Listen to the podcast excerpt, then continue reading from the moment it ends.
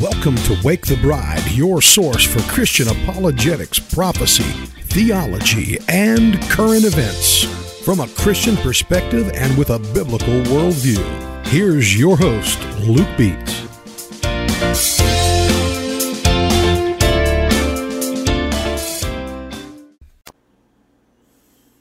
Hello. Welcome to another episode of Wake the Bride podcast. Um, what do you do whenever you are accused of being hateful or of not witnessing the way Jesus would? Not when you're being hateful, but simply whenever you mention sin and call people to repentance. Is it is it instantly wrong? Is a person instantly wrong in the way that they share the gospel if it makes um, some people upset? Uh, if we make people upset, should should we instantly say, "Oh, we've done this wrong"? Those are some of the questions we're going to look at, as well as we're going to talk about um, our experiences at um, University of South Alabama. I'd like to tell y'all kind of about what happened there. And we'll, as we've been doing, we will use that as a backdrop to answer some of these questions. Before we get too far into that, I would like to say welcome to Wake the Bride podcast. Um, my name is Luke Beats, and in Romans chapter 13, verses 11 through 12, the Apostle Paul states, In that knowing the time, that it is now high time to awake out of sleep, for now is our salvation nearer than when we believed. The night is far spent, the day is at hand. Let us therefore cast off the works of darkness, and let us put on the armor of light. It's my goal to help stir a sleeping church and motivate weary believers by looking at current events, Bible prophecy, and apologetics. Now, hopefully, uh, by the time we get done with each episode, uh, we can better see as Jesus did in John chapter 4, verse 35, where he said, Say not ye, there are yet four months, and then cometh the harvest. Behold, I say unto you, lift up your eyes and look on the fields, for they are white already to harvest. Um, again, thank you uh, for tuning in. Thanks for uh, tuning in. uh, maybe you should say clicking in. I don't know what we'd say. Anyway, thanks for listening. Um, now, what about that question that I asked um, when it comes to our witnessing? Uh, let me give some background on this. We were at the University of South Alabama in Mobile, Alabama, and um, I went out to preach. It was my uh, first day there.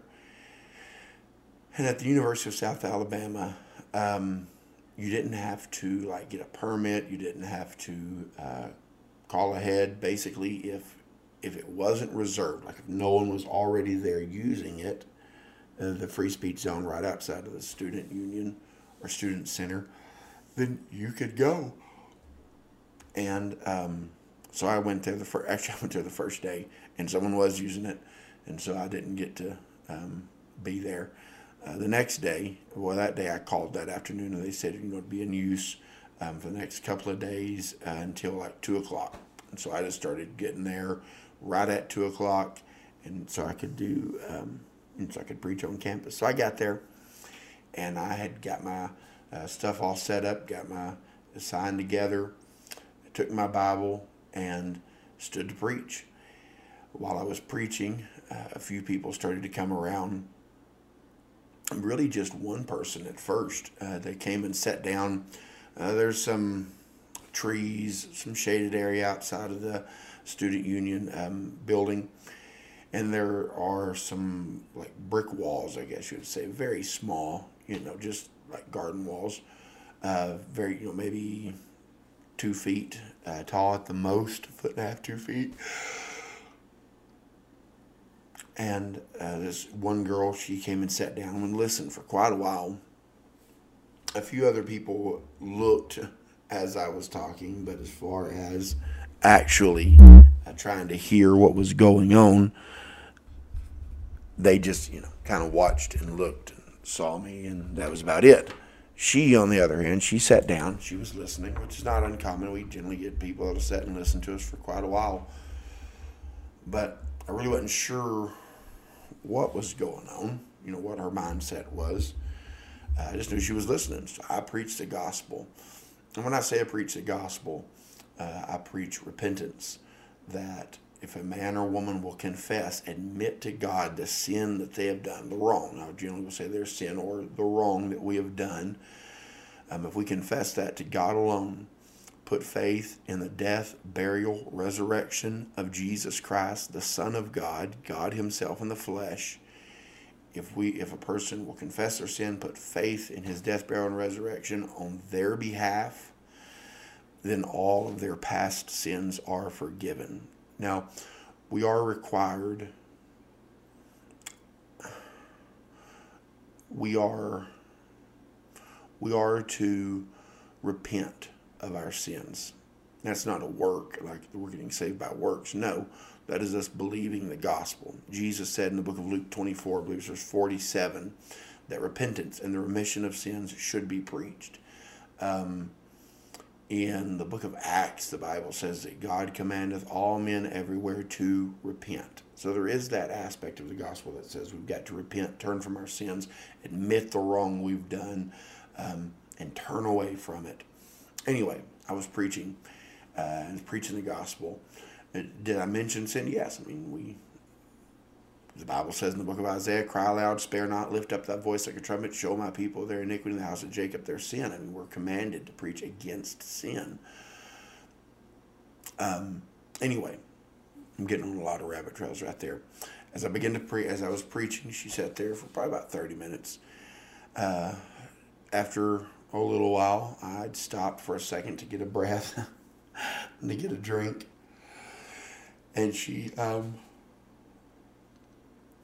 she raised her hand and she said, "Hang on, I got a few questions."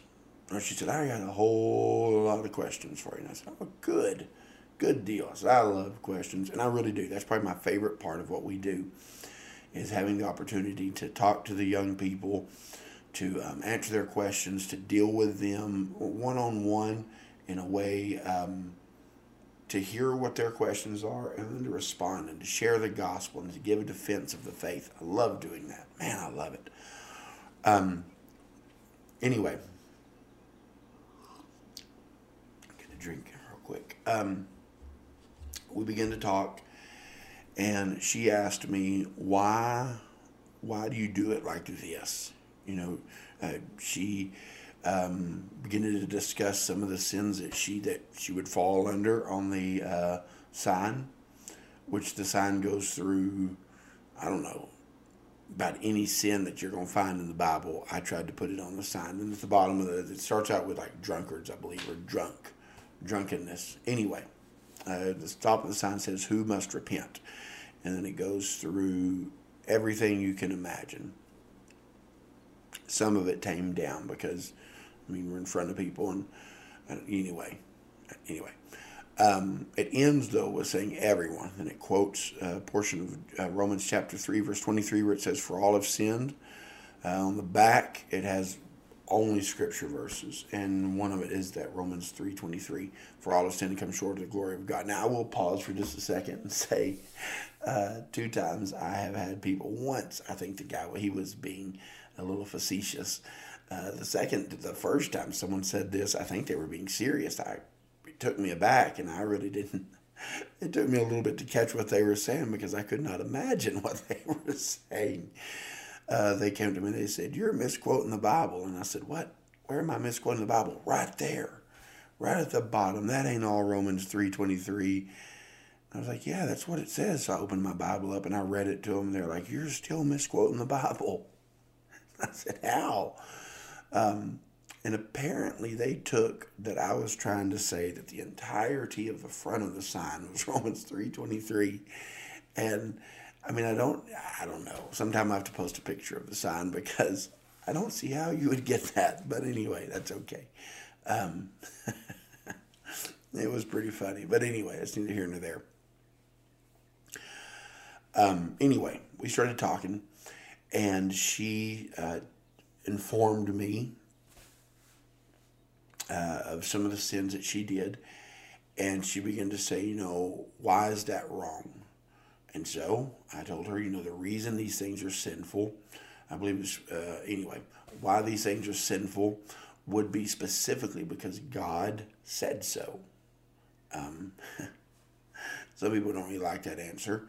They want you to give them, I guess, a philosophical or hugely drawn out as to why it's hurting people. Because a lot of people will say, especially with like homosexuality, um, or oh, that's generally the one that they will say it with. Um, they will make the comment, well, they're not hurting anybody, so what does it matter?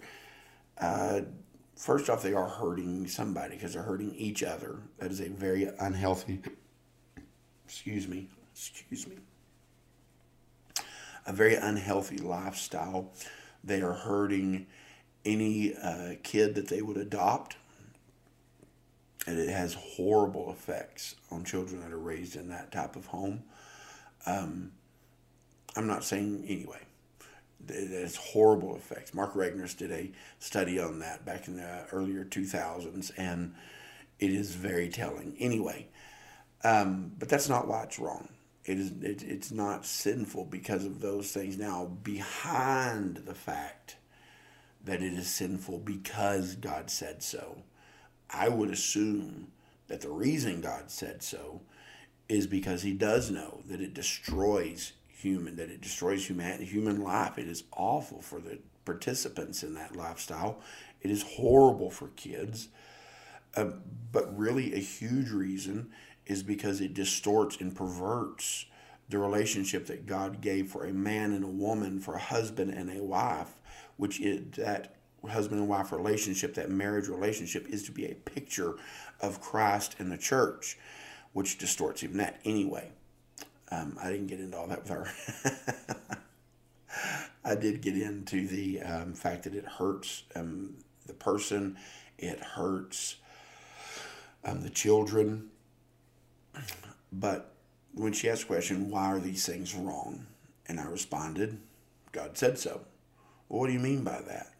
Well, the Bible says, and I begin to go through Scripture. Now, something you will hear if you at all ever deal with that topic is you're going to hear very quickly, oh, that was mistranslated. That word should be translated a man and a boy. Well, there are a couple of problems with that.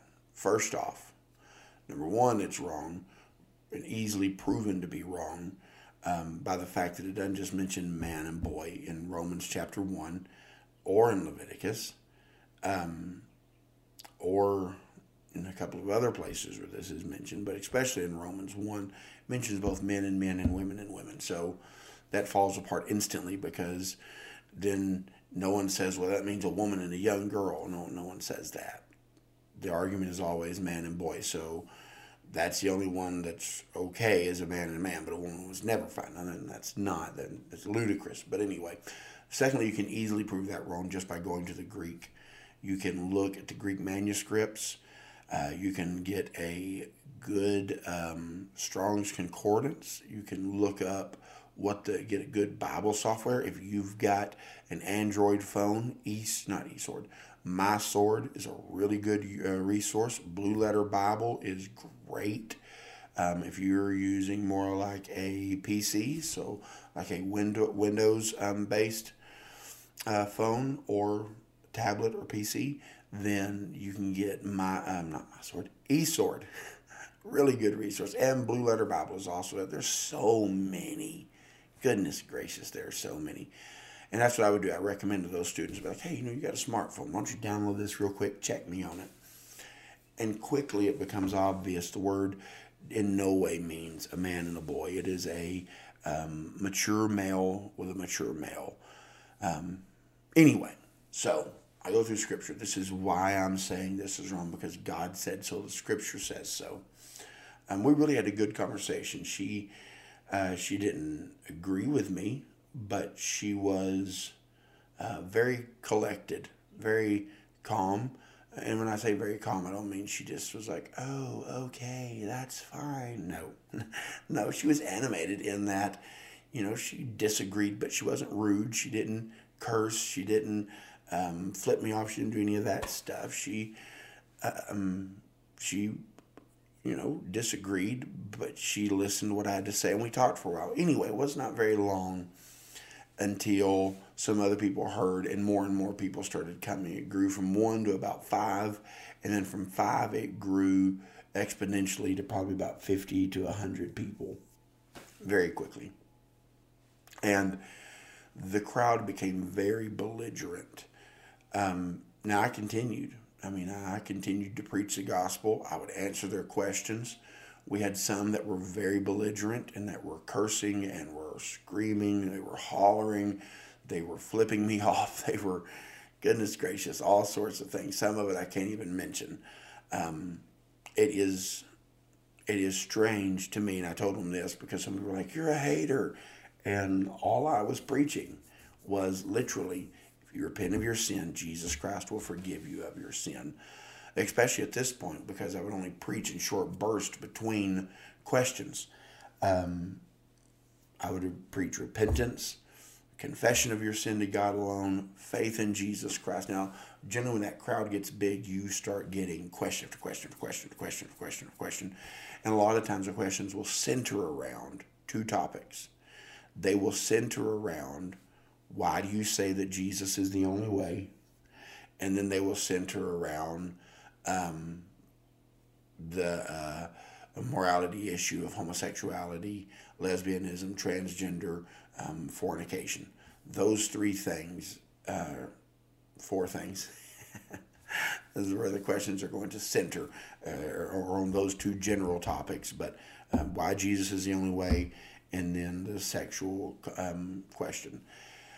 Um, another one that will quickly also, and it's probably a close third, and it's one of my favorite questions that I get. Why are you so convinced by that book? I love that question. Woo, I love that question about why am I convinced about the Bible? Why is Jesus Christ the only? Why do I say Jesus is the only way? Those two really kind of go hand in hand.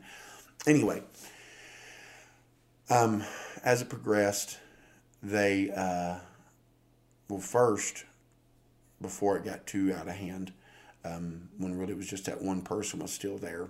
And really before she came and started talking to me, uh, the police came out, campus police, they came and they said, sir, we're going to have to ask you to leave. And I really, I wanted to post this video and some video from this, but apparently some something happened to my uh, action camera that I use and my backup, my um, back, uh, my storage. And uh, anyway, I probably won't. I don't have all of my video anymore. I have some of it, but I don't think I have it from University of South Alabama. I don't think. I'd have to go back and look. I've tried to store it a couple of ways. But anyway, um, they came out. They were very respectful, and I, in turn, was respectful. The police have a hard job, and I really, uh, and campus security has a hard job, and I don't want to make it harder for them. And I don't want to be a knucklehead and give them a rough time. That, that ain't going to help anybody. Uh, anyway, they came out and the officer said, "Well, we're to have to ask you to leave." And I asked him, I said, "Well, why? Why do I have to leave?" And he said, "I said, you know, I want to be respectful." I said, "But I, I don't understand why am I being asked to leave?" He said, "Well, we've had some complaints about what you're saying, and uh, the college doesn't like people out here doing what you're doing." And so, um, I quickly, you know, I said, "You know, I said I don't mind." I said, "That's fine." I said, "I can leave." I said, "But I would like to kind of." Point out, I said I had permission from the college. I called, and um, this place it's not reserved. I said constitutionally, I have the right since this is a public university. It's open to outside speakers. I said I have the right to be here. Um, not only that, I pulled, got my phone out. I said, "Now the college campus policy." I had, I took a screenshot of it, which is a really good idea. The more information you have, the better equipped you are. Um, I said, right here it says, as long as this space is not being used, it's not reserved, that I have the right to be here between certain hours. You know, it was like eight o'clock at nights when you had to leave, if I'm remembering correctly, maybe seven. Uh, I said, now, oh, excuse me, one of my contacts is kind of drying up and wanting to mess up, and man, it makes you feel like you're really tired. I'm sorry, I don't know why it just kind of dries. It's weird. I got to change that contact out. TMI, I know. Um, anyway, I told him, I told the officer, I said, you know, this is what the policy states, and this is what the Constitution says. I said, why So can you explain to me why I have to leave? And another officer, because about three came up, and another officer Well, we're not trying to run you off. You know, you, you, you can be here. We're not trying to run you off. But, and then as he said, But um, the third officer spoke up. He said, I'm the sergeant. He said, I'm in charge of, you know, I'm the one over these other officers. He said, I'm in charge here. Uh, he said, you know, the um, you have the right to be here. I told him, you know, I am recording everything, everything. I said, you know, we, I don't mind. I haven't, you know, I haven't insulted anyone. I haven't called anyone any names. I haven't singled anybody out. I haven't tried to chase anybody down and force them to take a Bible. You know, I've got my camera. If you want to, this was early on, about 40 minutes into it. I said, if you want, I said, we can watch the video and, you know, we can easily see what all's happened. And the guy, the officer said, "No." He said, "We're recording you over here." He said, "We're recording you." He said, "There's a security camera here. We can see what's going on." He said, "You haven't broken any of the rules." He said, his exact statement was, "As long as um, everybody's paying their taxes and not breaking the law, and they're where they're supposed to be," he said, "It's fine." He said, "I. That's all that matters to me." He said, "You're where you're supposed to be." He said, "You do have a right to be here. You haven't um, been assaulting anyone." he said, you know, we can we can all see what's going on. So you're fine. You can stay. So anyway, so then we get back to where I was. The crowd after that, about 30 minutes later, they show up. The crowd shows up. So very quickly, it um, as I said, it got to where people were hollering and uh, talking over each other and trying to, you know, trying to ask me a question three or four at the same time and I was doing my best to answer as quick as I could. But also, very quickly, there was an element, a large element of the crowd that began to chant certain things that I really am not going to repeat. Um, they were very sexual in nature and they were very immoral in nature. And a about two men, maybe three, came over to where I was came right up to where I was, and they, you know, kind of the one that mainly did most of the speaking uh, to me.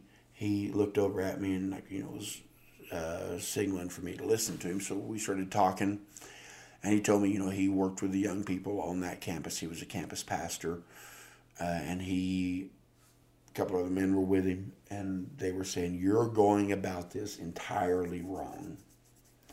He said, no, you, you hear what they're saying. He said, you need to stop because you're going about this entirely wrong. God doesn't want people to get mad. If you're making people angry with how you're witnessing, then you're wrong. Now, quickly I asked, now hang on, now how am I being wrong? I said, Jesus preached on the streets. The apostles all preached on the streets. Um, I said, you go throughout Christian history and the Wesleys preached on the street, Whitefield preached on the street. All through history, people have preached on the streets. It's a historic Christian activity. Um, still goes on today, not just me. And their response was, well, that's true.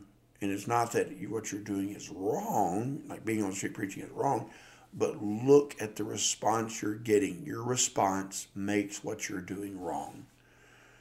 Um, now, real quick, I disagree with that.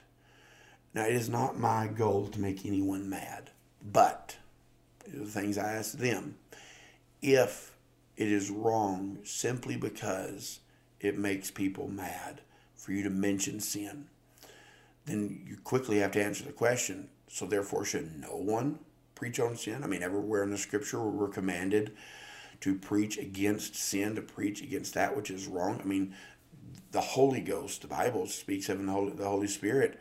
In John, Jesus said, whenever He is come, talking about the Spirit of truth, that He is going to reprove the world of sin and of righteousness and of judgment to come.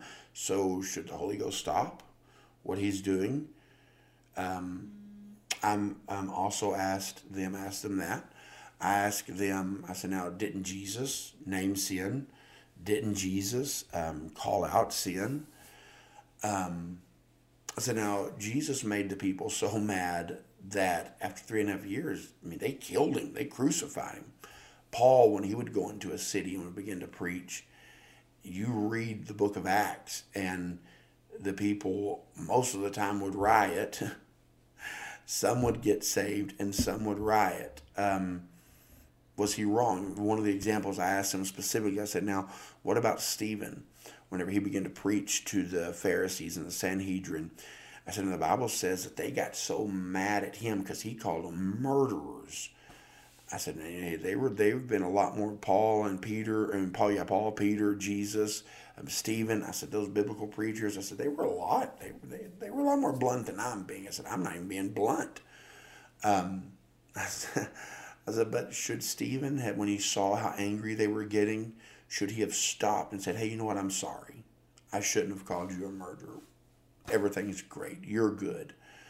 I said, should he have changed his message so that they did not stone him?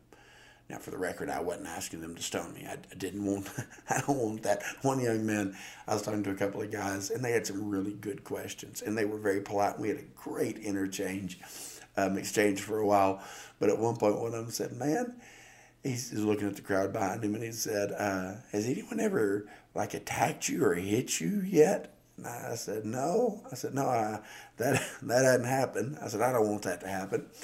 I said, and I really hope you don't take me saying no as like a challenge for you to do it. And he grinned real big and he laughed. He, they had a good, you know, they were they were asking honest questions. And when someone is asking honest questions, um, then they're not. I mean, generally they do not get angry. But if someone is already belligerent and they're just mad or they're trying to stir people up, then it doesn't matter if they're asking you to quote Mary Had a Little Lamb. They're going to get mad if you quote it. Pretty much literally. Um, I haven't had anyone ask me to do that yet. But I have answered and said, like, well, Jesus will forgive you. And man, they'll get irate. And you're like, well, I don't really understand. Anyway, I don't understand why that makes you irate. Um, anyway, we were on that college campus for three days.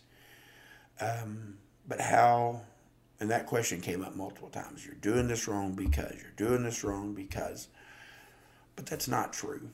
Um, if we look at it from a very pragmatic standpoint, then I believe it was B.H. Clendennen who made the statement that, no, it wasn't B.H. Clendennen, I'm sorry. It was Paris Reidhead in his message, which is an awesome message 10 shekels in a shirt. If you've never heard that, Google that 10 shekels and a shirt and listen to it. Oh my word, it's awesome. Wow, it's awesome. It's an old recording, but it is stinking awesome. Um, he talked about the fact that if we look at it from a spreading of the gospel or preaching from a pragmatic view, then you would have to say that Noah was an abysmal failure, even though God talks about Noah doing right and praises him, not praises him, you know what I mean. He puts him in the Hall of uh, Fame of Faith in um, Hebrews, in the book of Hebrews. Um, he talks about Jeremiah. He would have been an abysmal failure.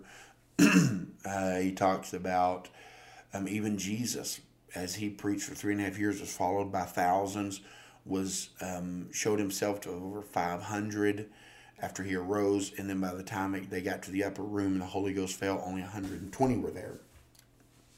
And I'm showing that talking about the fact if you just go by pragmatism, but the fact is, and the thing that I love so much about that is on that message, is he gets to the factory saying we are not out here, we are not preaching. He wasn't preaching on the street; he was preaching in the church, but he was saying we don't preach for the betterment of man; we preach for the glory of God.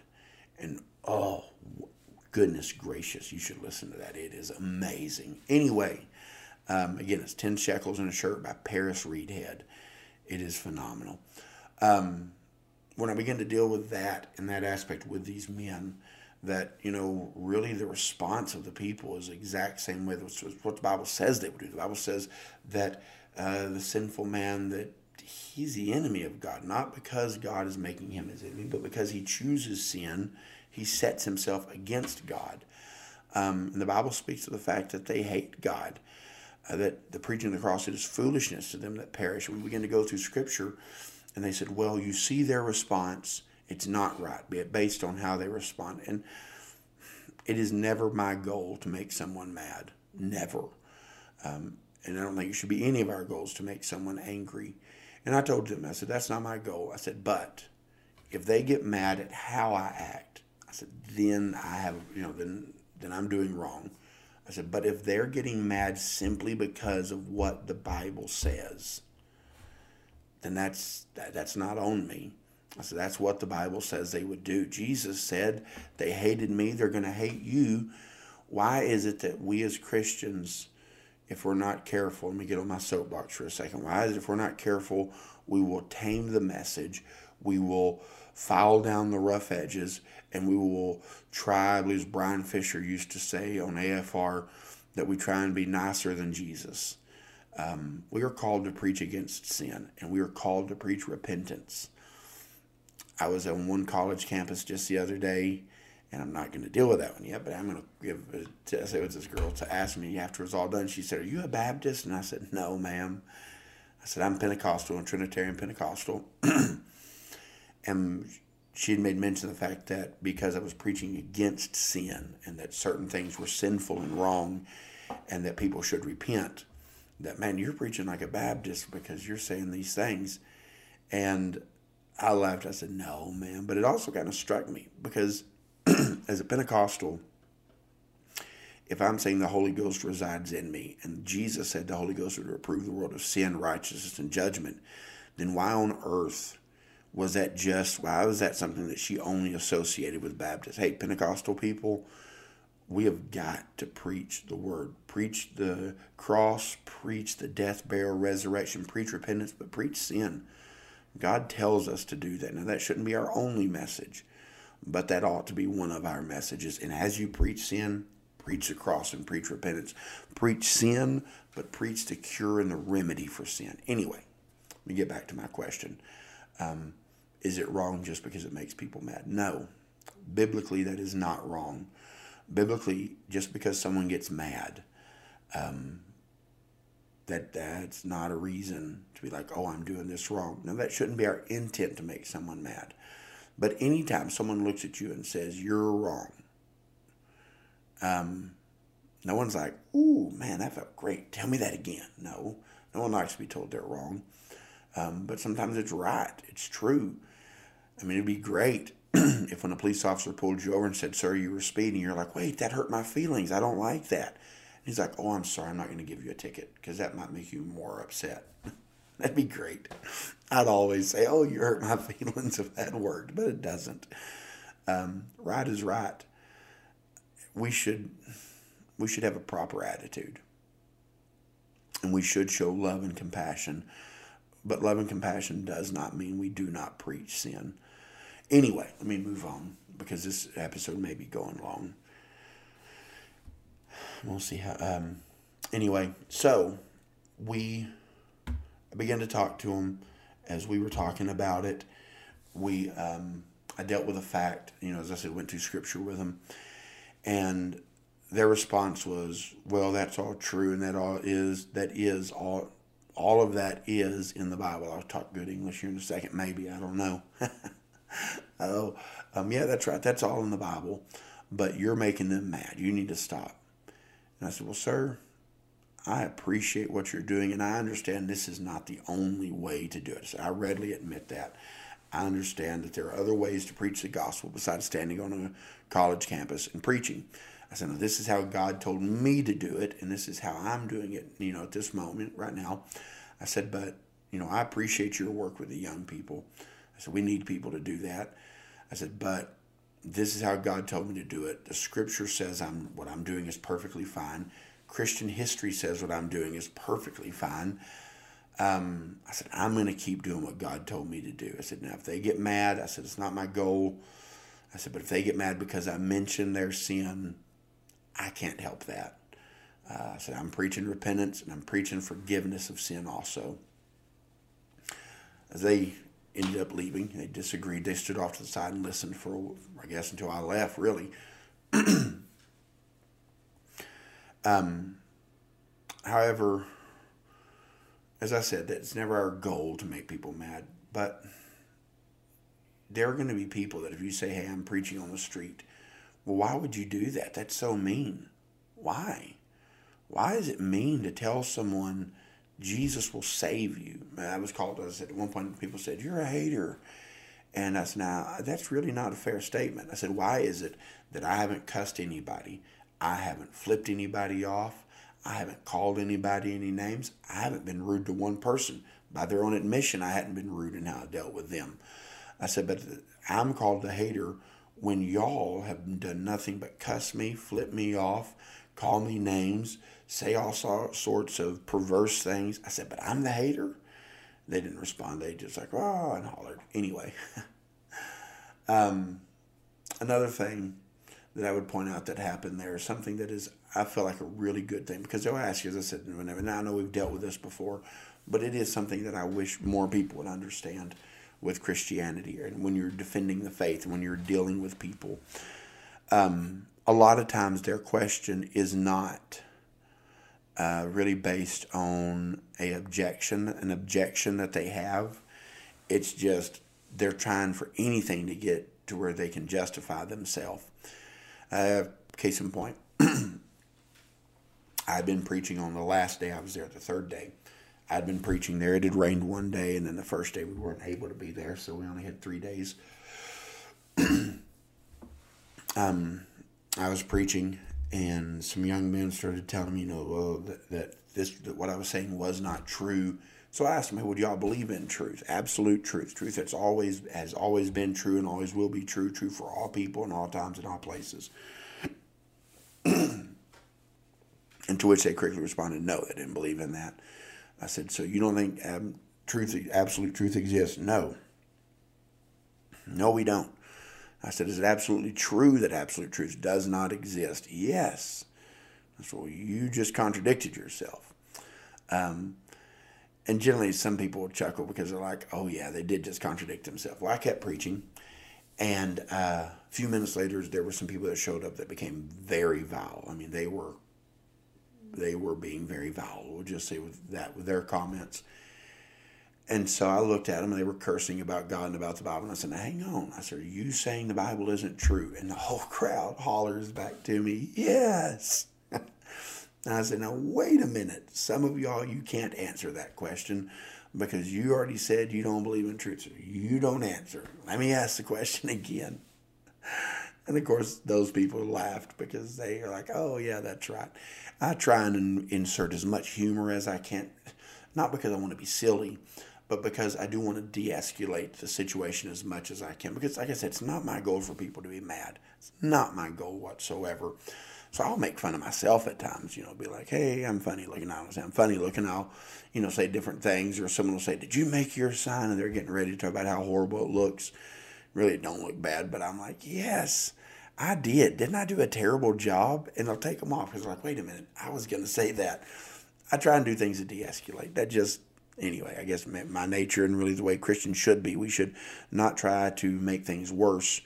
We should preach sin, but we should show compassion.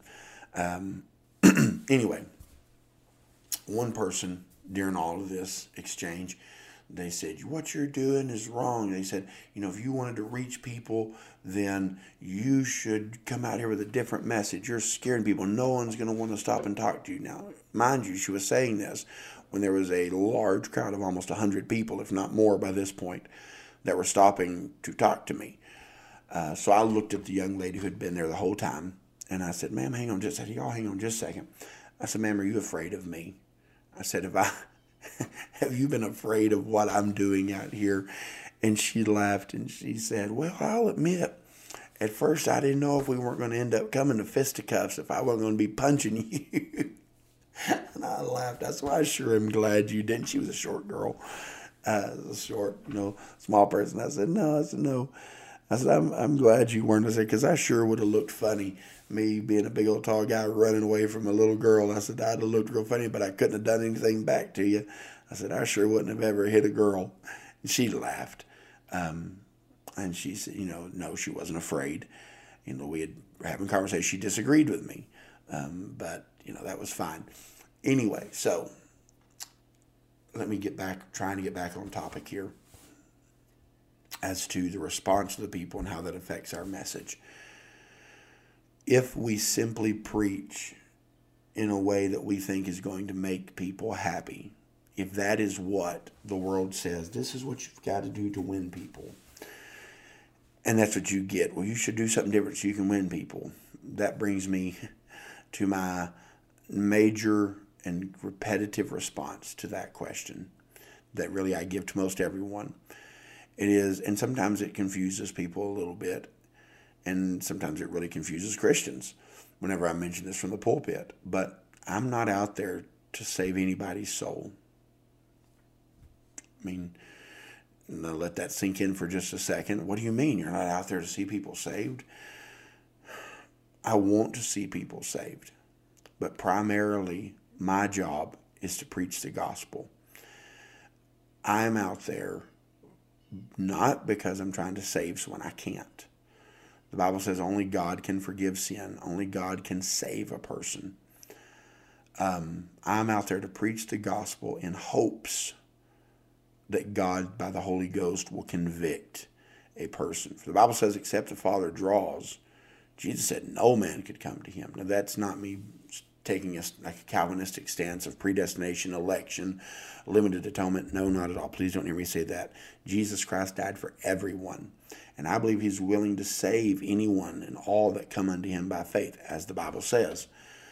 But at the same time, my job is to preach the gospel, to preach the message of Christ, and let God take care of the rest. The Bible says one man plants, another man waters, but God gives the increase. My job is not to go out and to be like, okay, I'm going to save this many people today. That's not my job. And if I went out there with a goal of saying, um, you know, I'm going to do this and this, you would get really discouraged. I'm not saying you'll never see people saved. Please, I mean, we've given out as of now, I believe as of today, our count is 300 and, uh, me think, 316, I believe it is, 316 Bibles that we've given out so far. People come and ask for. I can't say they've all got saved, but I can say they've got Bibles and a gospel track, and the Bibles are marked in John. I'm thankful for that. Anyway, I'm thankful for that. And we can say, you know what, God has been using us. But um, my goal is to bring glory to Christ. My goal is to bring glory to God by preaching His gospel, sharing His word, and allowing Him to work in the lives of young people. That's got to be our goal, not just young people, but in whichever person we're dealing with. Our goal is to bring glory to Christ. The end of Christianity, when I say the end, I don't mean when it all stops. I mean like the goal, the um, glorious goal of Christianity is to bring glory to God. The Bible says, whatever you do in word or in deed, whether you're eating, whatever you're doing, do all for the glory of Christ, do all for the glory of God. Um, that is the end goal of the Christian, to bring glory to God. And it brings God glory to preach his gospel to a lost world. Um, and so that's always my response is, well, I'm doing this to bring glory to God. One man asked me while I was there, do you see yourself as a savior figure because you're preaching the gospel, trying to save us? And that's when I gave my response, no, I'm out here to bring glory to God. I'm out here to preach the gospel and let God do the rest. Um, I had one young lady, because my go-to go-to response as a preacher, especially on the college campus, when they say, "Why do you believe this is wrong?" is God said so the Bible says so. And that's really my go to answer for anything when they ask me is why this, why that? Well, the Bible says, and then I go with my answer of Scripture. And one young lady, she got tired of this after a while, and she was out there every day. Um, she was out there continually. In fact, she uh, tried to argue that the Bible was written by, was wrote by white men that were trying to control people. And I told her, well, I said, that's not the case. I said, you know, you need to go look at the Ethiopian Bible. It's same as ours. Um, I said, it might have a few different words in the way they translate it. Said, but it's the same Bible that we use. I said, that's definitely not. Um, I said, if you want to use that, I said, but really, if you go back and you want to go back further, I said, the Bible is written by Jewish, Middle Eastern people. I said, that's not a, was not written by white men. She said, well, it was translated all wrong. I said, well, ma'am, that's really not true. I said, the Bible says that God would preserve his word. And you can go yourself, and I've recommended the Bible apps that I talked about earlier Blue Letter Bible, um, a Strong's Concordance, um, E Sword, My Sword. I said, you can go back and you can look at all the Greek words that are used. You can see how they're translated. I said, there was not mistranslated. and whenever I mentioned the Ethiopian Bible, the church, you know, the Ethiopic uh, translation that was there by the Bible they use, she said, "Don't mention them to me. I don't care about that." Um, and really, that was her her her whole question summed up right there. She didn't care about what I answered. She was trying to shame me into being quiet, um, and you just you can't allow that. you have to stand on Scripture. Anyway, later we were talking. Is the, last day I was there, and she looked at me and she said, "Do you have any opinions or beliefs that aren't in that that aren't based on that book?" And I chuckled. And I was like, "Well." when you say beliefs, no. I said all my beliefs are to be. I said this this book, this Bible. I said this is the final authority for the Christian, and no, this this is where we base everything. I said so. Nah, this is where all of it comes from.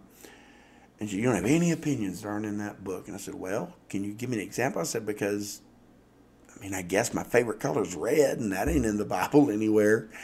And I wasn't trying to be rude or facetious. Really, I wasn't. I was trying to answer her question. She rolled her eyes whenever I said that my favorite color was red. Anyway, um, we have, I need to get back on topic.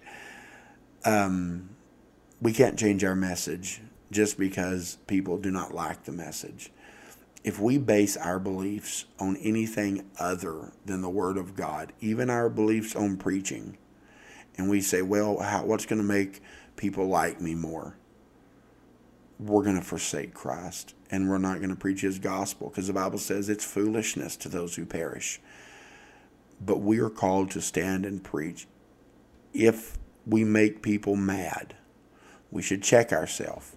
Am I making people mad? or is what the Bible says making people mad? If what the Bible says makes people mad, that's on them. If I am doing things and making people mad, then I should check myself and my motives. Um, it's never my goal to make anyone mad, but it is always my goal to be true to Scripture. That is what we are called to do.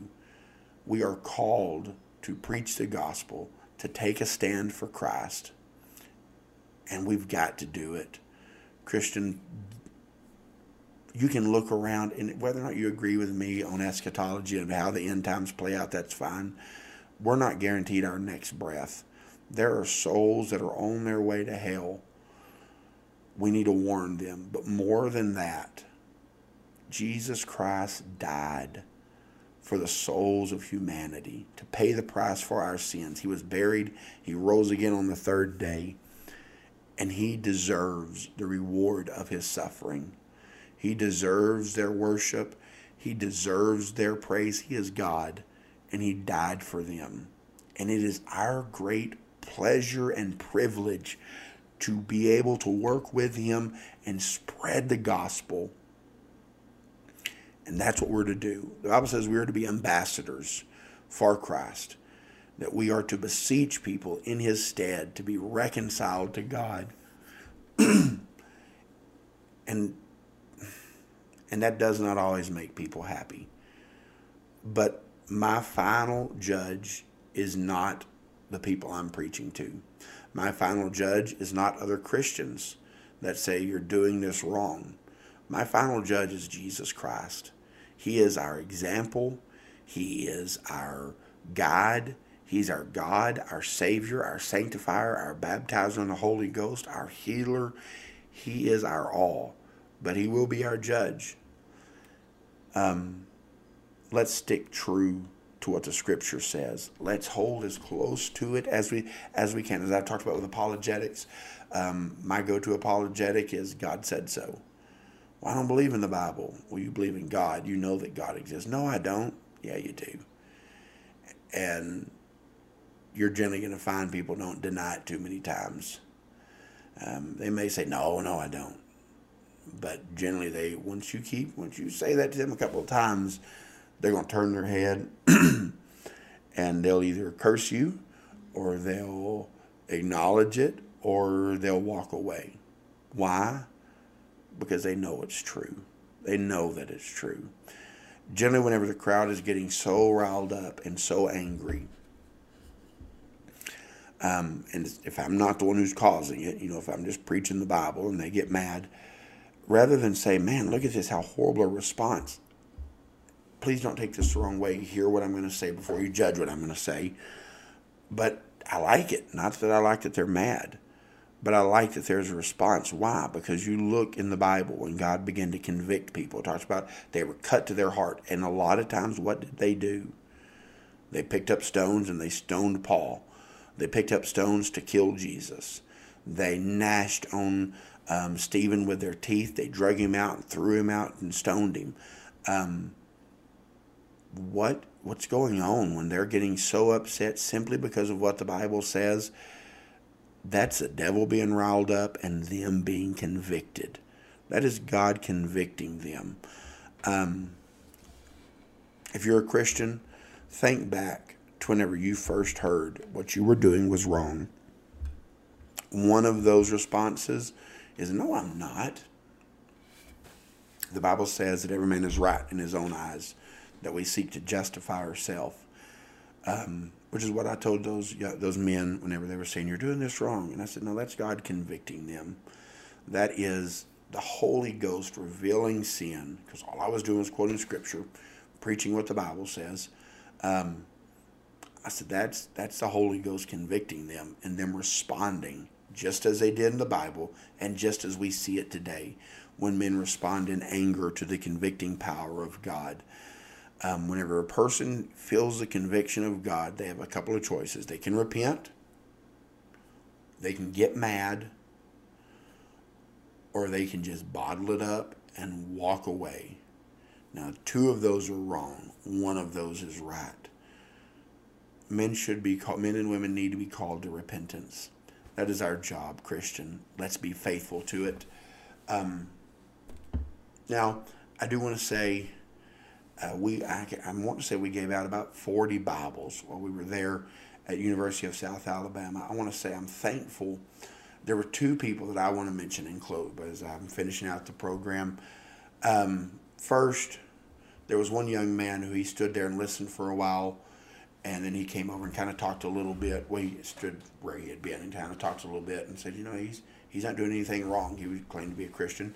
I say claim to be a Christian. I don't know anything about the man. He called himself a brother in Christ. I accept it. You know that. I have no reason to think otherwise. Um, he's, you know, he's not. He's preaching the cross. He's preaching repentance. He's not doing anything wrong. He had kind of a quick conversation with a couple of people off to the side. Um, but there was another young man that really impressed me, and his name was Mason. Uh, he was not a big guy, um, but he was a brave man. He was very brave. Uh, the only person I've ever seen do this. I was preaching, and the crowd was, they were going. I mean, they were not, as I've already said, they were not real happy with me. Um, they were a boisterous crowd. They were cursing. They were spitting. They were hollering. They spit at my feet. I mean, they were doing all sorts of stuff. It, anyway, it's common. But um, anyway, they uh, no less than they treated. In fact, they well they treated me a lot better than they treated Jesus. They spit on spit on Jesus and they killed him. They just spit at my feet, maybe on my feet, but on my shoes. But they didn't ever punch me or kill me, so I was glad for that. Um, I didn't want to add either of those things to my experience getting punched, hit. At one point, there were a few guys. Let's just beat, and then a word uh, beat his blankie and a word that I won't use. And I was really glad when no one went along with that one guy. I was like, I'm really glad no one went along with you because uh, I didn't want to add that to my experience. Goodness, sorry, pardon my voice there. anyway, this young man, he stood there for a while and he listened. Uh, listened to what I was saying for about 10, 15 minutes maybe. He saw how the crowd was acting and he waded through the crowd. I mean, he pushed his way through, walked, and got right beside me, and he started preaching right along with me. Um, very polite, very polite young man, but he didn't pull any punches. He preached what the Bible said. He defended the Scripture. He based things on Scripture. I was impressed. Uh, and it don't matter that I was impressed. I just mean I was impressed in that he bravely walked through a crowd of over a hundred people to stand up for Christ. I was like, wow, wow. I mean, it's one thing to start preaching before they're before everyone's there and before they're mad, but to push your way through the crowd and turn and be like, "Hey, this guy's right, and I'm going to preach the gospel to you also." That took a lot of guts, and that took a lot of courage.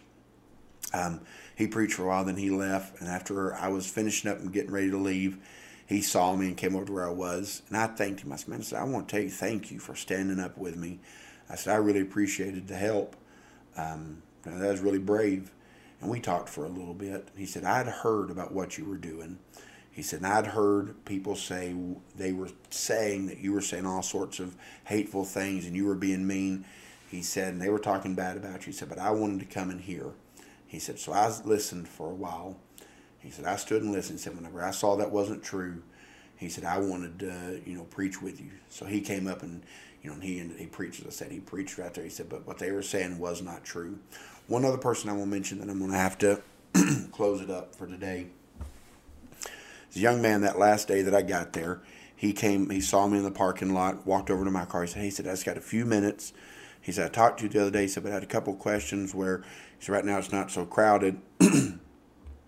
he began to ask me why I was doing what I was doing. And I told him, well, the Bible tells me to as a Christian, I care about your soul. I care about the people that are here. Um, I said, I do it because I care about people, and God wants to save people, and it's my job to preach the gospel.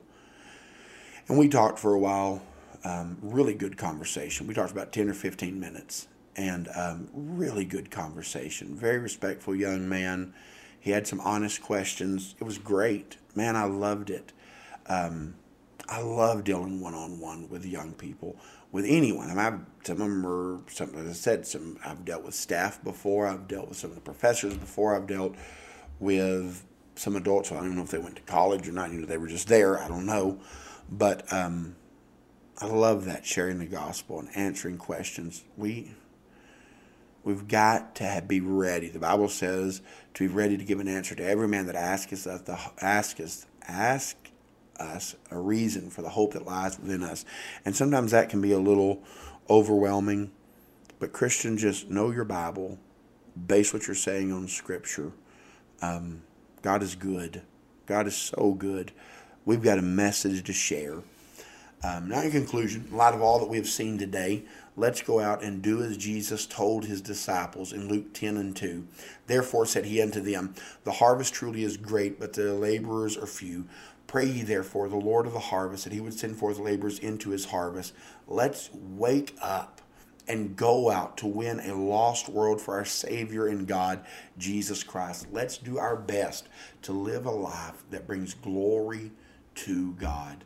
Um, Lord bless you. Thank you for listening. If you have any questions, um, uh, comments, advice on, you know, maybe something you think, hey, this would be maybe a good improvement to the podcast or whatever. Or if you're just like, hey, would you deal with this question of apologetics? Um, let me know. Shoot me a message. Um, leave comments on the Facebook page. Uh, leave comments on Anchor, on Spotify, on any of those. And let me know what your thoughts are. Y'all have a good day. Lord bless.